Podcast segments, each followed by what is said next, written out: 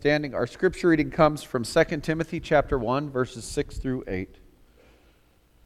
Paul writes this, "For this reason I remind you to fan into the flame the gift of God, which is in you through the laying on of my hands. For God did not give us a spirit of timidity, but a spirit of power, of love, and of self-discipline. So do not be ashamed to testify about our Lord, or ashamed of me as his prisoner, but join with me."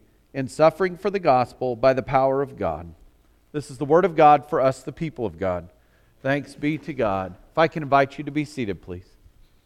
It's good to be here with you all as we are gathered together here in worship this morning. As you know, we're currently in the middle of a sermon series on a word that for so long uh, the church has avoided, or if we haven't avoided it, we just really haven't said it a lot, and that's the word evangelism the belief that we have to grow in our faith and we have to grow the kingdom of God. And we have to do so and we have to participate in that by making new Christians, by helping new Christians become disciples, and then by equipping and sending each other to go out and to make the invite, to invite others to be a part of the relationship that we're part of, to invite them to come to church, and to allow them to be in a presence of God to where God can work in their hearts in ways that you and I are unable to do on our own because it's God Himself. And so, for the kingdom of God to, to grow and for the church to grow, the kingdom, the, the word of God has to be proclaimed. And part of that means that you and I have to make invitations to invite people to be a part of what we're doing, to invite people to be a part of the mission that we share in, and to be a part of discovering the community that or the community as well as the freedom that we find as we experience God's grace and as we experience God's forgiveness and as we experience God's working in our lives. During this sermon series, we've, uh, we're looking at four different uh, subjects or areas around this. And so, what we have done is we've clearly defined the gospel. We've talked about how we have to embrace the gospel as good news. We've talked about how we have to embrace Christ's call as Christians to share the gospel. And then next week, we're going to talk about how we have to receive the power to effectively proclaim the gospel to others. And so, in the first week of this series, we looked at some things that I think are really important. We talked about what it meant for us to clearly define the gospel. And so, for us to do that, we looked in Paul's letter to the church in Corinth. If you'll remember, the Corinthian church was experiencing a lot of turmoil. They're experiencing a lot of, of other teachers who are coming to them with messages that are leading them astray, that are causing them to worship other things or other people. And so, Paul is writing to this church and he's writing them to remind them of the truth of what he taught them and what they believed in. And so he writes that the gospel, the essential of the gospels are this is that Jesus died for our sins.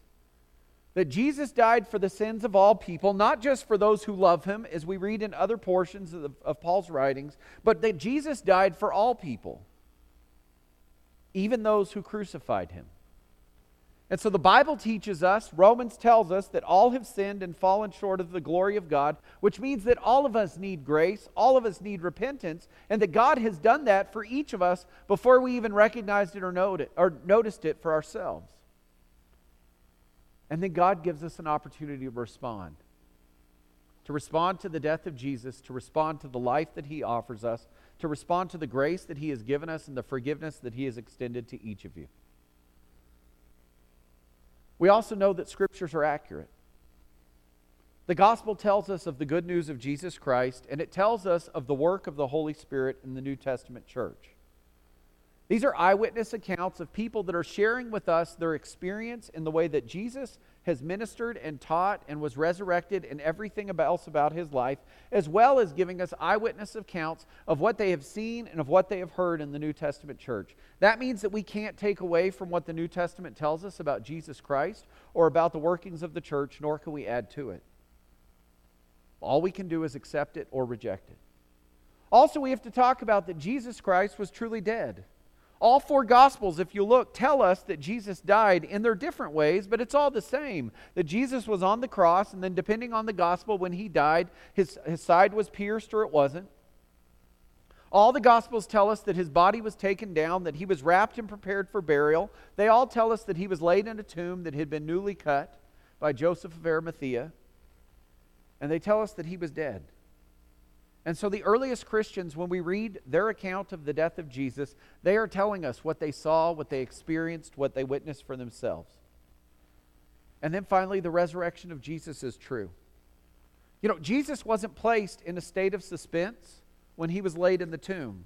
One of the greatest controversies in the early church were people who were saying that, that Jesus did not truly die, but that he was just put on hold or something. I don't even know how that works. I guess he had a pause button on him.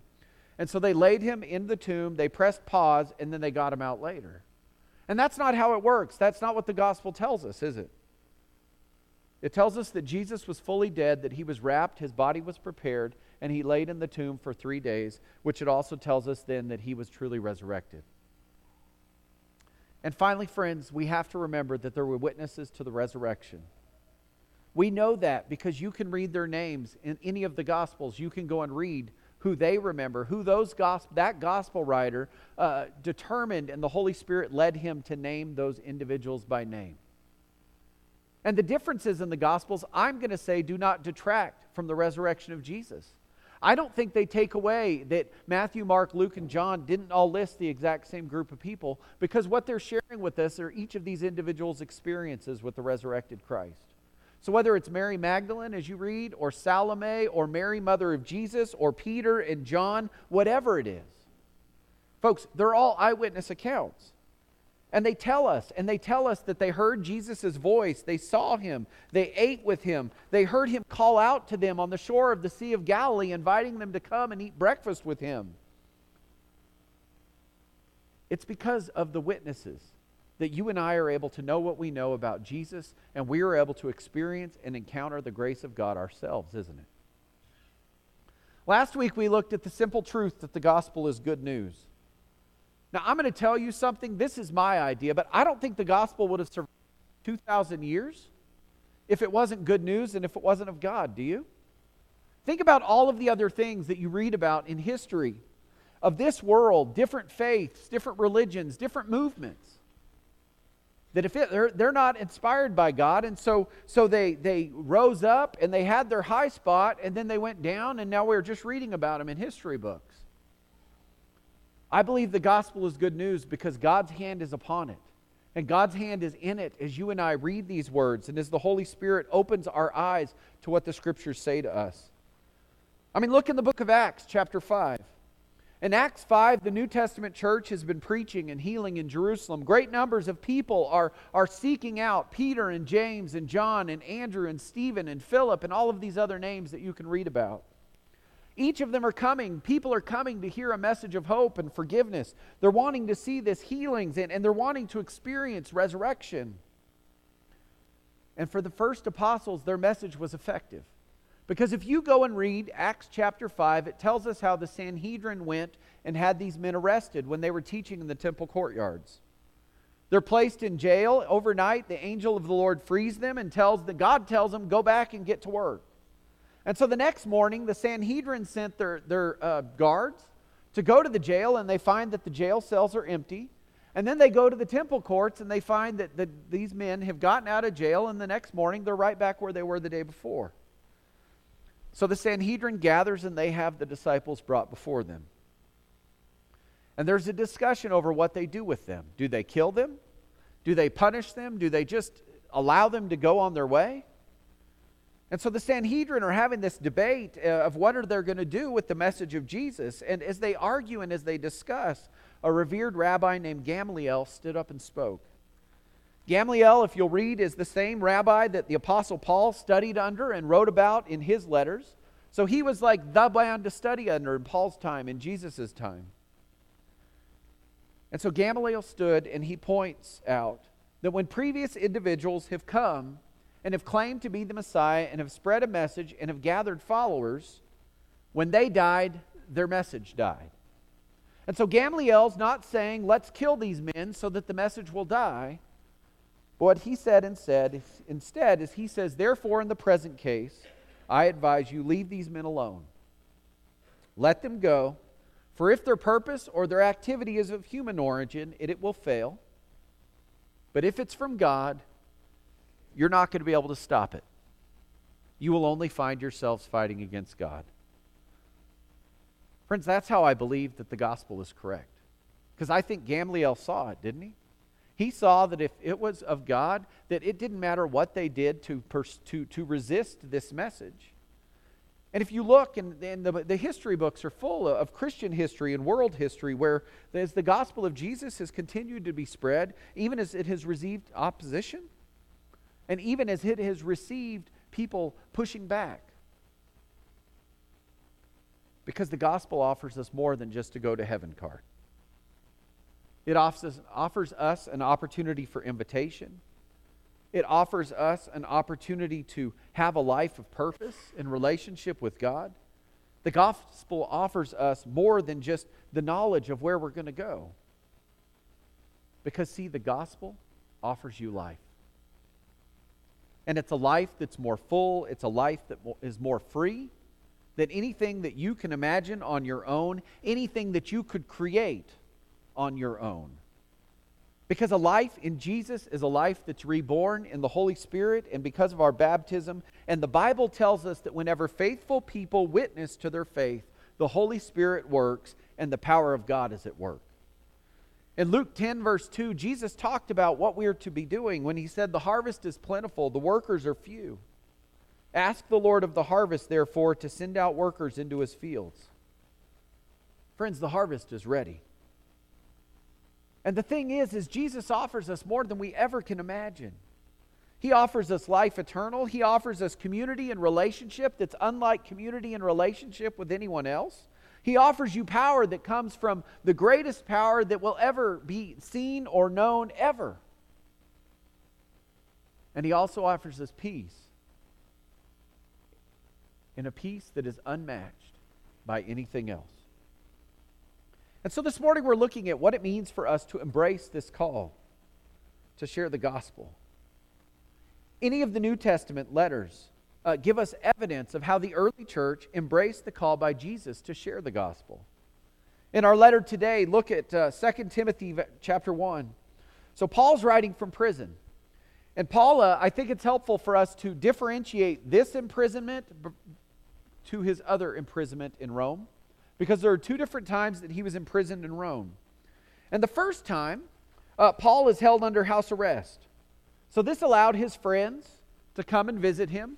It allowed Christians to bring care packages to him. It allowed them to bring him letters and to take letters and to listen to his teachings. They had free access to come and go, and all Paul had to do was stay there in that house.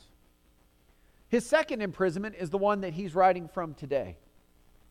This imprisonment was a little different. It was in the Mamertine prison, which you can still visit in Rome today. It was two levels, and the lower level was a below ground basement that the imprisoned were lowered through a hole in the floor, and they were lowered down, and then they were chained to the wall. And so you can imagine it was about as dungeon as you all can imagine from different movies and other things that we've seen. And so in Mamertine, Paul is not allowed the opportunity to have the visitors that he had before. He's not allowed to have people come and bring him food and everything else and supplies that he needs. He's truly imprisoned. And so for people to hear messages from him, they would have had to just, you know, shout through the hole in the floor and listen to him. And so it's in these conditions that we read Paul's letter today to Timothy. Timothy, we know, was a young man who followed Paul. Uh, he was Greek, and so he wasn't raised in the Jewish faith, but, but he converted to Christianity, as did his mother. And so Timothy has, has gone with Paul, and he's now in the city of Ephesus. Ephesus was the center of Christianity in what is now modern day Turkey. And so in Ephesus, there were all sorts of challenges happening to the faith. And so Timothy's experiencing the same challenges that Paul has experienced in other places in Ephesus. He has surely heard of Paul's imprisonment, so Paul is writing to him to encourage him and to help him to see that he needs to keep spreading the gospel, even as the church is being persecuted under Nero, the Roman emperor. And as we see in his letters, Paul remains rooted in the foundations of faith, which is the belief that Jesus Christ is the one who brings us life. He's the one who brings us a true, a right, and a real relationship with God, and he's the one that brings us the resurrection. Friend, Paul is writing to a community that is no different in the first culture that it is to us today. I mean, think about it. In, in the Ephesian church, Timothy was facing challenges of, of people worshiping Artemis of the Ephesians. And, you know, in, in the time that, that Paul was in Ephesus, there was this great uprising because so many people were converting to Christianity that they were no longer going to the temple of Artemis and buying the little uh, figurines or idols to place on their altars in their homes. And so the silversmiths, you know, had a great uprising when Paul was in Ephesus. Timothy's experiencing the same thing we experience the same thing. There are different idols, there are different false gods that demand to be worshiped. We may live in a different culture from them, but the challenges are the same. For Timothy, it was Artemis of the Ephesians. For us, those false gods have different names. The Ephesian church suffers from other teachers who come after Paul and teach a different message. They were teaching that, that there was secret knowledge. They were teaching that, that there are simply things that, that people had to discover for themselves, and that, that's not what the gospel said. Because they were also teaching messages that said it didn't matter how you came to Jesus, uh, you could get to heaven anyway, even if it wasn't from Jesus himself. And so they were overlooking where John 14, 6, Jesus says, All who come to the Father come through me. They were looking the, overlooking the other ways that, that Jesus had, had offered relationship and hope and so Paul knew the importance of what it meant for us to be a witness. That even in the roughest times, we have to be a witness for Jesus. And God has called you, He has commissioned you, He has equipped you to do everything. And that God has promised, and this is the best part, that He will bless and multiply anything that we do in His name. So let's see what Paul's writing to Timothy. He says, Fan into the flame the gift I am giving you. God's given us a message. He's given you hope. He's given you everything you need with the power of the Holy Spirit. But there are still some things that we have to do. We have to fan into flame the gift that Jesus has given us. That means that we have to actually pursue the Holy Spirit and we have to pray that it will burn within us so that we can act. God doesn't get saved for us. God doesn't attend church for us. God doesn't read the Bible for us. God doesn't tithe for us. God is not generous for us. God can't serve for us. He can't pray for us. He can't invite others for us. God can't do all those things. Those are things that we have to do, and God has said He is going to bless us and multiply us whenever we do them. So, friends, for us to be a follower of Jesus, we have to be a follower in belief and in word and in deed. God does all of these things for us. And we have to be present and we have to be active and we have to participate in and invest in our faith together as we make the invite for others to join us. That's our job, that's our call to use the gifts that God has given us in His name and to fan into flame the Holy Spirit and the gifts that He's given us. Then Paul writes, For God did not give us a spirit of timidity or fear, depending on your translation, but a spirit of power, of love, and of self discipline. Friends, you hear that? God's given you everything. He didn't give you a spirit of timidity or fear. He gives you power, He gives you love, He gives you self discipline. We're fortunate to not be experiencing the same persecution that the first church experienced. Uh, Nero was imprisoning Christians. They were being burned at the stake. They were being executed. They were being imprisoned. People were having to go underground for their faith. We may experience resistance to Christianity, but ours is nothing like what the first church experienced. And so when it comes to our faith, we have to pray for and we have to receive the boldness that comes from being in Christ. And we have to pursue the Holy Spirit. And we have to recognize that being timid is not of God, that being fearful is not of God, that the things that keep us from doing what the Bible clearly tells us to do and Jesus instructs us to do, well, those aren't of God either. All the things we have to do are the things that we read about in the scriptures of making the invite, of conquering fear and timidity, of pursuing our faith, of pursuing the scriptures, of living boldly for Jesus. See, Paul tells you you can be confident in your faith because the Holy Spirit has equipped and enabled you, and God Himself has given you power, and God has given you love, and God has given you self control. We have power because God has given it to us through Jesus. We have to claim it for ourselves, though. We have to ask Him how He wants us to use it. We have to ask that, that we be filled with the same Holy Spirit that the disciples were filled with. We have to claim that, that same gift that they were given, and we have to use it. You know, Paul wrote to the Philippian church, he said, I can do all things through Christ who strengthens me, because he recognized that when he was pursuing the faith, when he was pursuing the mission, and when he was being equipped by God, he could do anything and everything.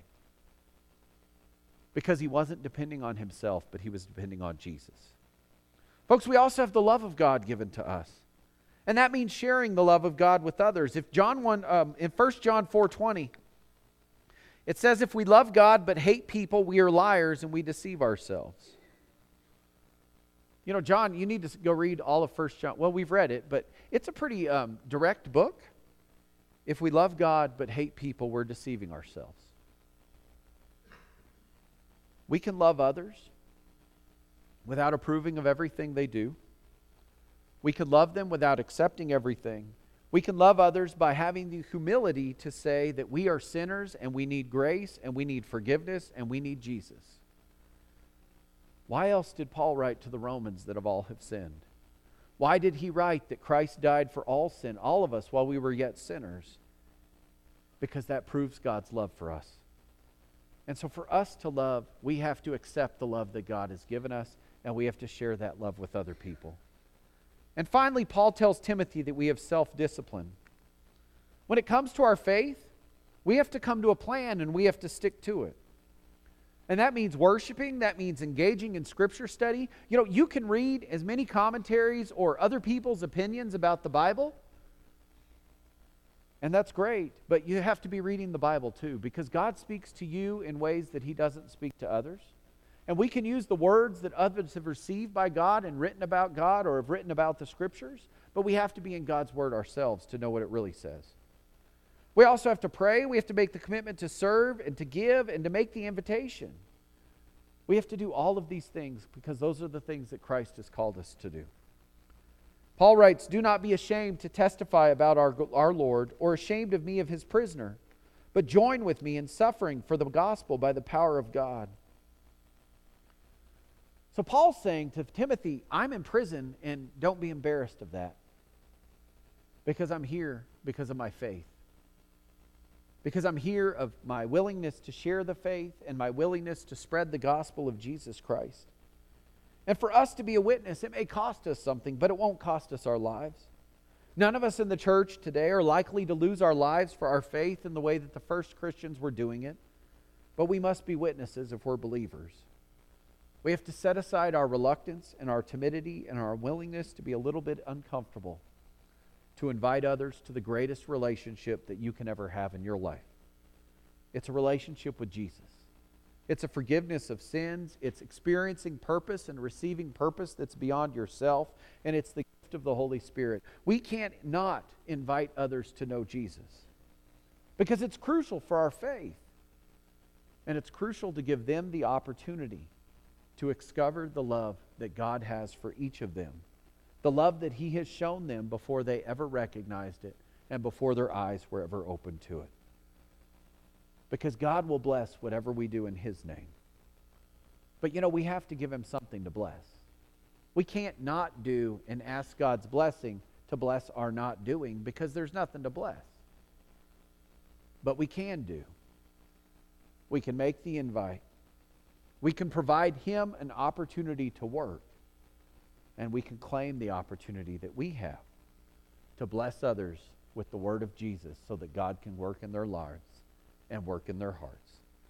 And so, friends, this morning, I want to invite you to prepare yourself now as we prepare to share in Holy Communion, as we experience the gift of love that God offers to us through his Son Jesus, through his sharing with the disciples of the Last Supper and then through his offering of himself on the cross.